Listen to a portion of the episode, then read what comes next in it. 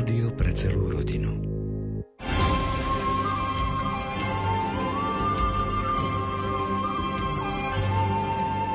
Posledné mesiace v relácii Výber z pápežských encyklík na pokračovanie čítame a komentujeme encyklíku pápeža Pia XI.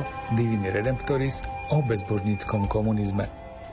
Táto encyklíka z roku 1937 jasne pomenúva výhrady, ktoré má cirkev voči komunistickému systému a ponúka odpoveď na problémy sociálnej spravodlivosti.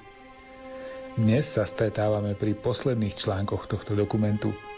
Pohodu pri počúvaní vám prajú tvorcovia relácie Miroslav Kolbašský, Anton Fabián, Jaroslav Fabián a Martin Ďurčo.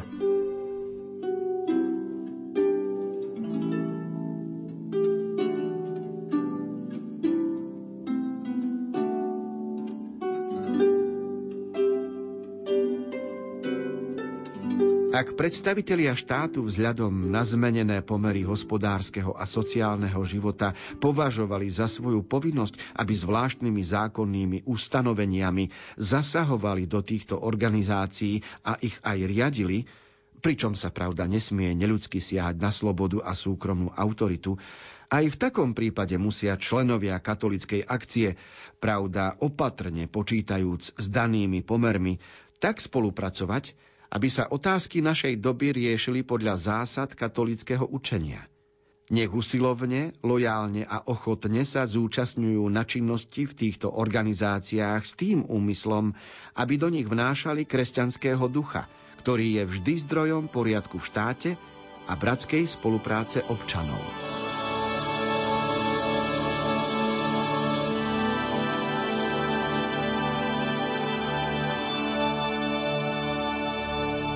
Združovanie ľudí, či podľa stavovských organizácií, alebo podľa nejakých záujmových, v každom štáte je nejako regulované. Ono to pochádza už do 17. storočia, keď vďaka spriemyselňovaniu sa rozvíjal svet a ľudia začali vytvárať spolky, tak vtedy v Nemecku Bismarck a iní predsedovia vlád zbadali, že to nie je dobré, ak oni v Berlíne v centrále nevedia, kde aké spolky vznikajú, pretože ľudia dávajú dokopy peniaze a môžu prispievať rozličným zámerom a môže sa to obrátiť proti štátu. Dnes to vidíme v teroristických akciách, čiže sú spolky, ktoré sú finančne tak nastavené, že sa nakupujú zbrane, predávajú drogy a podporuje sa terorizmus. A vymýka sa to kontrole štátu. Preto bolo potrebné, a toto je v demokratických krajinách ustanovené, že áno, právo združovať sa existuje, ale je povinnosť ohlásiť to na ministerstve vnútra. Čiže štát, každý štát, akékoľvek spolky, či náboženské, či mimo náboženské, eviduje, aby boli zaznamenané, aby mali svoje identifikačné číslo a aby teda vrchnosť o tom združovaní sa robotníkov vedela. Lebo z počiatku to tak nebolo. To nie sú javy, ktoré by trvali dlhšie ako posledné 300 ročia.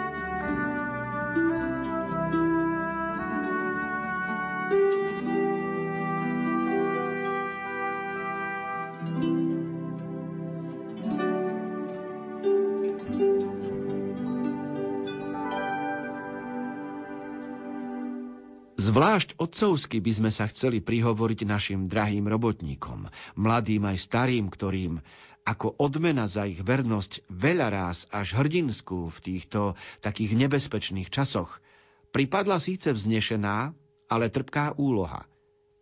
Pod vedením svojich biskupov a svojich kňazov majú priviesť naspäť k cirkvi a k Bohu tie ohromné zástupy svojich spolupracovníkov, ktorí z trpkej rozhorčenosti nad tým, že ich úloha bola nespravodlivo znižovaná alebo sa s nimi nezaobchádzalo úctivo, na čo majú právo, sa odvrátili od Boha.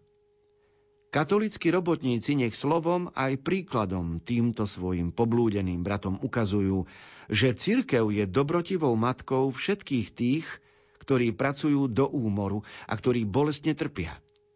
A že sa nikdy v minulosti nespreneverila a nespreneverí ani v budúcnosti svojej materinskej povinnosti, aby bránila svoje dietky. Ak toto poslanie, ktoré majú splniť v baniach, v továrniach, na staveniskách a vôbec všade, kde sa pracuje, si niekedy vyžaduje veľkú obetu, nech si spomenú, že Ježiš Kristus nám dal nielen príklad práce, ale aj utrpenia.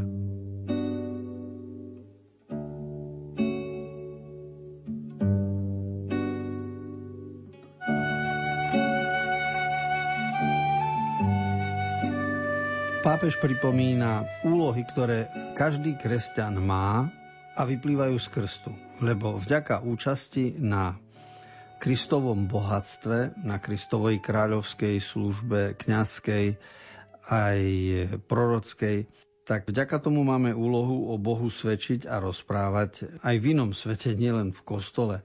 Sám pápež spomína bane, továrne, staveniska a to sú priestory, to sú polia, kam sa dostanú robotníci, kde žijú pracujúci ľudia. A tu pripomína jednu zaujímavosť, že v minulosti to bolo tak, že niektorí ľudia boli vykorisťovaní, ich ľudská dôstojnosť bola ponižovaná a preto sa odvrátili od Boha, lebo zatrpkli aj na cirkev. A preto pápež vyzýva k návratu, k oslobodeniu od tejto zatrpknutosti a od zmeny, ktorá je potrebná a pripomína materinskú lásku cirkvi. Je to fakt, že utrpenie jednotlivé alebo aj spoločenské môže spôsobiť, že niekto ho spracuje, zvládne, niekoho to utrpenie naštartuje a niekoho utrpenie zlomí a urobí ateistom. Ale to už sú otázky, ktoré presahujú rámec encykliky o bezbožníckom komunizme, ktorú píše Pius XI.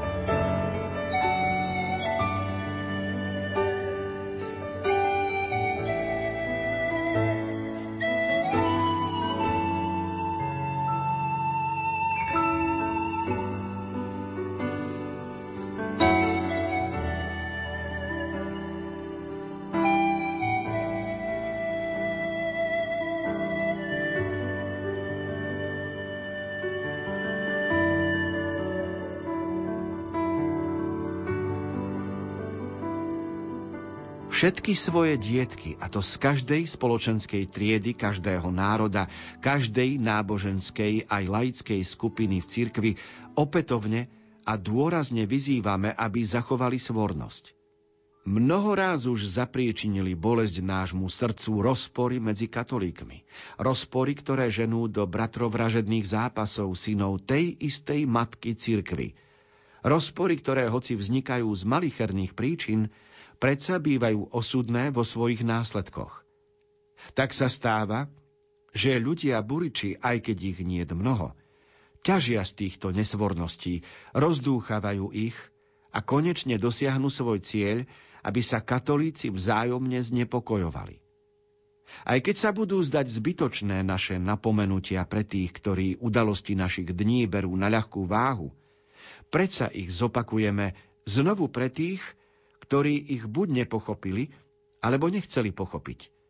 Tí, ktorí sa usilujú o to, aby sa prehlbili rozpory medzi katolíkmi, berú na seba strašnú zodpovednosť pred Bohom a pred cirkvou.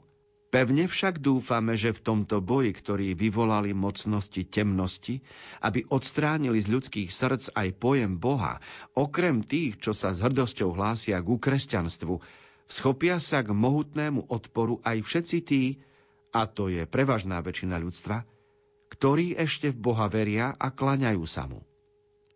Znova teda vyzývame, ako sme to urobili pred 5 rokmi vo svojej encyklike, aby aj oni odhodlane a srdečne spolupracovali, aby od ľudstva bolo odvrátené veľké nebezpečenstvo, ktoré ohrozuje všetkých. Lebo, ako sme to spomenuli vtedy, uznanie Boha je neochvejným základom každého sociálneho poriadku a zodpovednosti na zemi. A preto všetci tí, ktorí si neprajú anarchiu a teror, majú sa rozhodne pričiňovať, aby nepriatelia neuskutočnili plány, ktoré tak rázne a otvorene hlásili.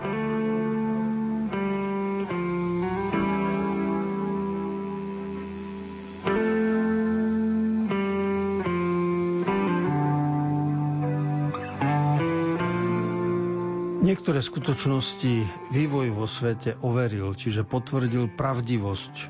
A medzi také skutočnosti patrí aj problém rozporu v katolíckej cirkvi, čiže ak vo vnútri katolíckej cirkvi nastávajú rozpory, je to voda na mlyn pre ateistov. A to je to, pred čím varoval už Pius XI. Lebo hovoril o buričoch, ktorých ani nie mnoho, ale ťažia z nesvornosti vo vnútri cirkvi, rozduchávajú nesvornosť a tak dosiahnu svoj cieľ. A tie masy, ktoré sa pridávali k komunistickej protináboženskej myšlienke v medzivojnovom období a potom ešte, tak tá masa bola dostatočne veľká. Všetci vieme, koľko ľudí bolo jednak členmi komunistickej strany a že hlavnou úlohou komunistickej strany bolo zlikvidovať náboženstvo a vyrovnať sa s tou náboženskou otázkou v tom zmysle, aby ľudia sa hlásili za neveriacich. A naopak proti tomu pápež pripomína, že dôležité je uznanie Boha.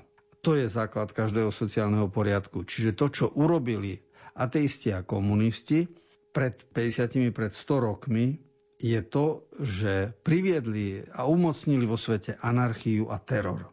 A my toto všetko dnes môžeme potvrdiť ako pravdivé slova pápeža z roku 1937.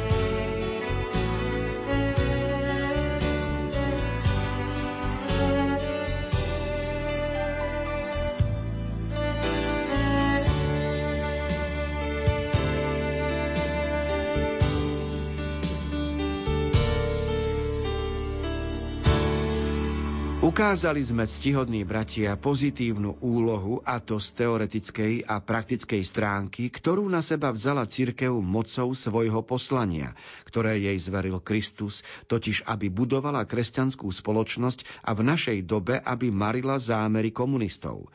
A na to sme vyzvali všetky triedy spoločnosti. Pri tomto diele má s cirkvou pozitívne spolupracovať aj kresťanský štát, svojimi prostriedkami, ktoré, i keď sú vonkajšie, predsa v konečnom dôsledku slúžia aj dušiam. Preto predstavitelia štátov nech sa všemožne usilujú o to, aby zabránili bezbožníckej propagande, ktorá otriasa celými základmi poriadku, vykonať svoje skazonostné dielo na ich územiach. Lebo nebude môcť obstáť nejaká autorita na svete, ak nebude podporená Božou autoritou, a prísaha bude bezcenou, ak sa nebude prisahať v mene živého Boha.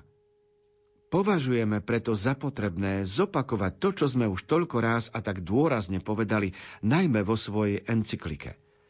Ako sa môže udržať v platnosti nejaká zmluva, alebo akú cenu môže mať dohoda, kde nie je nejakej záruky svedomia, kde nie je viery v Boha, kde sa stratila Božia bázeň? Keď je tento základný bod zničený, padá každý mravný zákon a potom už nie je prostriedku, ktorým by sa dalo zabrániť postupnému, ale neodvratnému rozvratu národov, rodiny, štátu a aj samej ľudskej kultúry.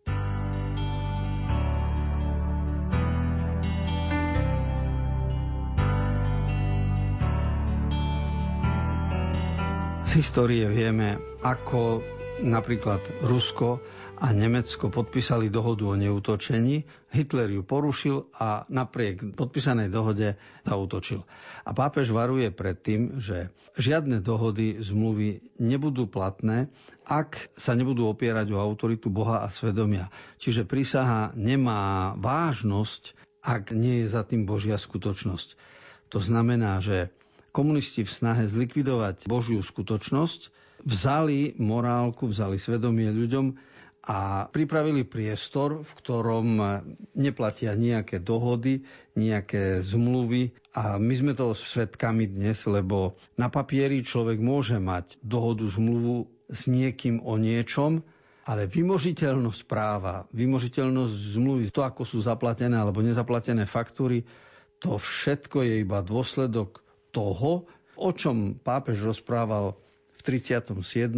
predtým, než celý totalitný režim aj u nás nastal. Preto s veľkou úctou a s veľkou pozornosťou je možné čítať dokumenty, v ktorých prorocký hlas pápeža je potvrdený.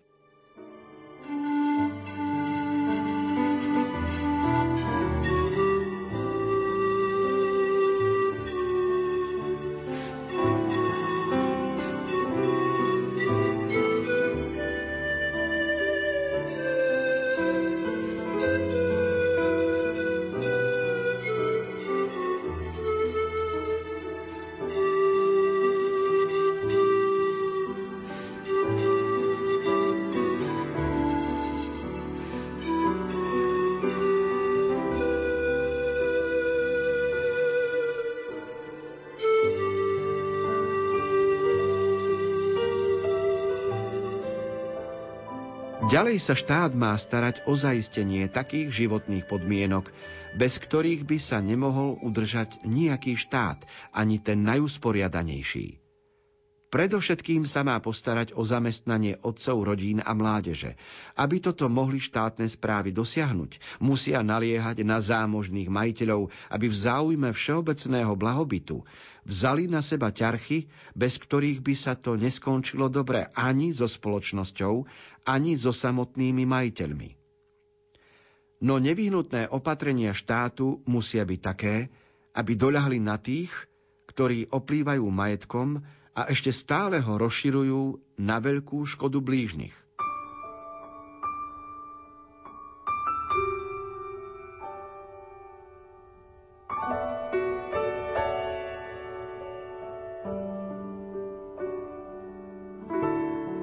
Rozvíjanie hospodárstva v štáte závisí od podnikateľov, lebo musia byť ľudia, ktorí iných zamestnajú.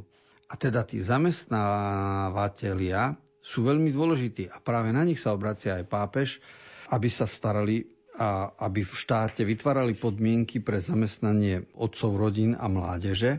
A v štáte je dôležité, ten, kto riadi centrálne štát, nesmie pôsobiť tak, aby zoštátnil majetky a zlikvidoval podnikateľov. Lebo to je to, čo sa stalo u nás v 48. vo februári, lebo tzv. Víťazný február spôsobil zoštátnenie majetkov, zlikvidovanie podnikateľov. A tým sa vlastne vytvorili podmienky na to, že upravovala sa pomaly pôda pre budúcu nezamestnanosť. Ona sa vtedy, tá nezamestnanosť, ešte hneď neprejavila. Ale my už dnes vieme, ako to chodí okolo nás. Čiže pápež správne už v 37. varoval pred takým riadením štátu, v ktorom by sa nerešpektovali podnikatelia, ktorí tie pracovné príležitosti vytvárajú.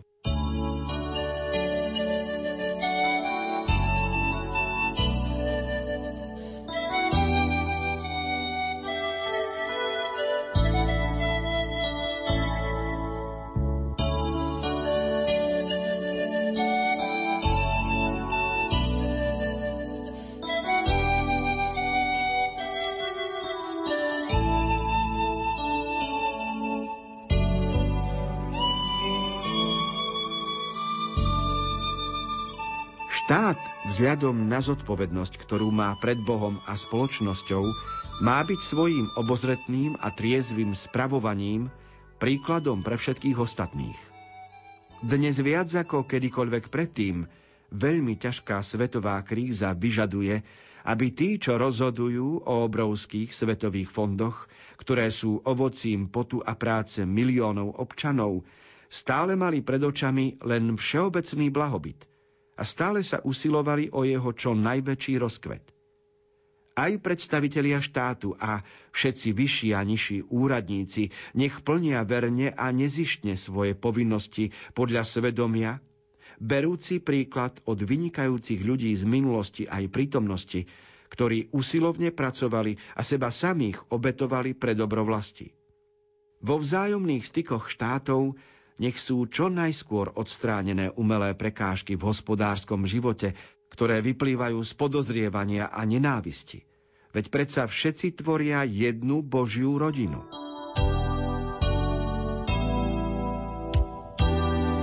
V 76. článku encykliky pápeža Pia XI., ktorý je už pred koncom encykliky, hovorí o tom, ako zodpovední ľudia v štáte, či už ide o parlament, zákonodarcov alebo výkonnú moc vo vláde ministrov, tak všetci tí, ktorí nesú zodpovednosť za riadenie štátu, by mali mať pred očami všeobecný blahobyt.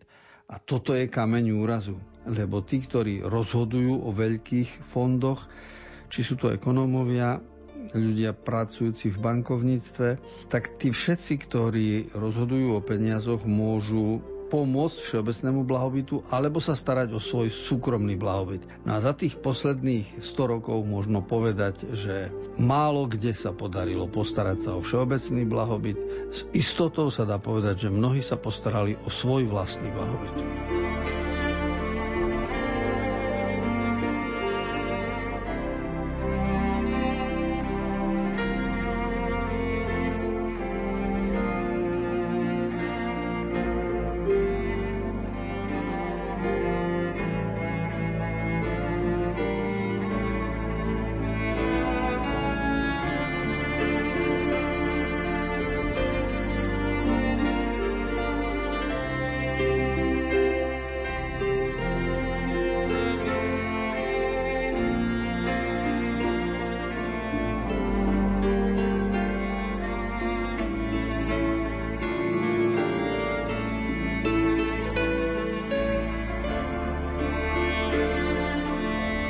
No zároveň nech predstavitelia štátov ponechajú cirkvi slobodu, aby mohla plniť Bohom jej zverené poslanie spásy duší a aby už tým mocne prispievala k záchrane národov z krutých utrpení dneška. Dnes sa všade volá po mravných a duchovných silách a oprávnene, lebo zlo je predovšetkým, keď ho pozorujeme z hľadiska jeho prvej príčiny, zlom duchovného charakteru. Tou príčinou sú prevrátené názory, z ktorých vyrastajú žalostné a bezbožné blúdy komunizmu. Avšak medzi mravnými a náboženskými silami určite vyniká katolícka cirkev. Preto už aj sám blahobyt ľudstva vyžaduje, aby sa jej v činnosti nekládli prekážky. Ak sa koná inak v presvedčení, že sa ten cieľ dosiahne čiste hospodárskymi a politickými prostriedkami, štáty bez pochyby upadajú do nebezpečného bludu. Lebo ak sa náboženstvo odstraňuje zo škôl, z výchovy mládeže, z verejného života, keď sa robí posmech z kňazov a posvetných obradov, či sa tak nepodporuje onen materializmus, z ktorého vyrastá komunizmus? Ani mocenské prostriedky, čo ako dokonale zorganizované, ani pozemské ideály, čo ako veľké a ušľachtilé, nie sú v stave, aby zvládli hnutie, ktorého koreňom je práve preceňovanie pozemských dobiet. Každý človek, ktorý sa zamýšľa nad podstatou veci a chce ísť ku koreňom, príde k tomu, že egoizmus je príčinou všetkého zla, to znamená sebectvo človeka, a to je zlo duchovného charakteru. Z toho potom vyrastajú názory, lebo človek na základe svojho egoizmu a ziskuchtivosti a pýchy k tomu priradenej spôsobí, že ponižuje druhého a koná skutky, ktoré nerešpektujú spravodlivosť. A na toto všetko poukazuje pápež na konci svojej encykliky o bezbožníckom komunizme, a varuje pred tým, aby sa sila cirkvi, sila dobra, sila Božej lásky podceňovala.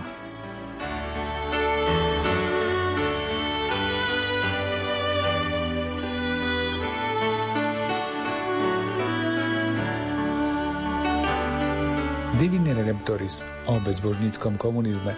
To je názov encykliky, ktorú sme práve počúvali. Aktuálne sme sa pri čítaní a komentovaní tohoto textu stretli naposledy. Všetky staršie vydania relácie Výber z pápežských encyklík však nájdete v internetovom archíve Rádia Lumen. My sa už dnes tešíme na stretnutie opäť o týždeň, kedy vám ponúkneme nový pápežský dokument a komentáre k jeho textu.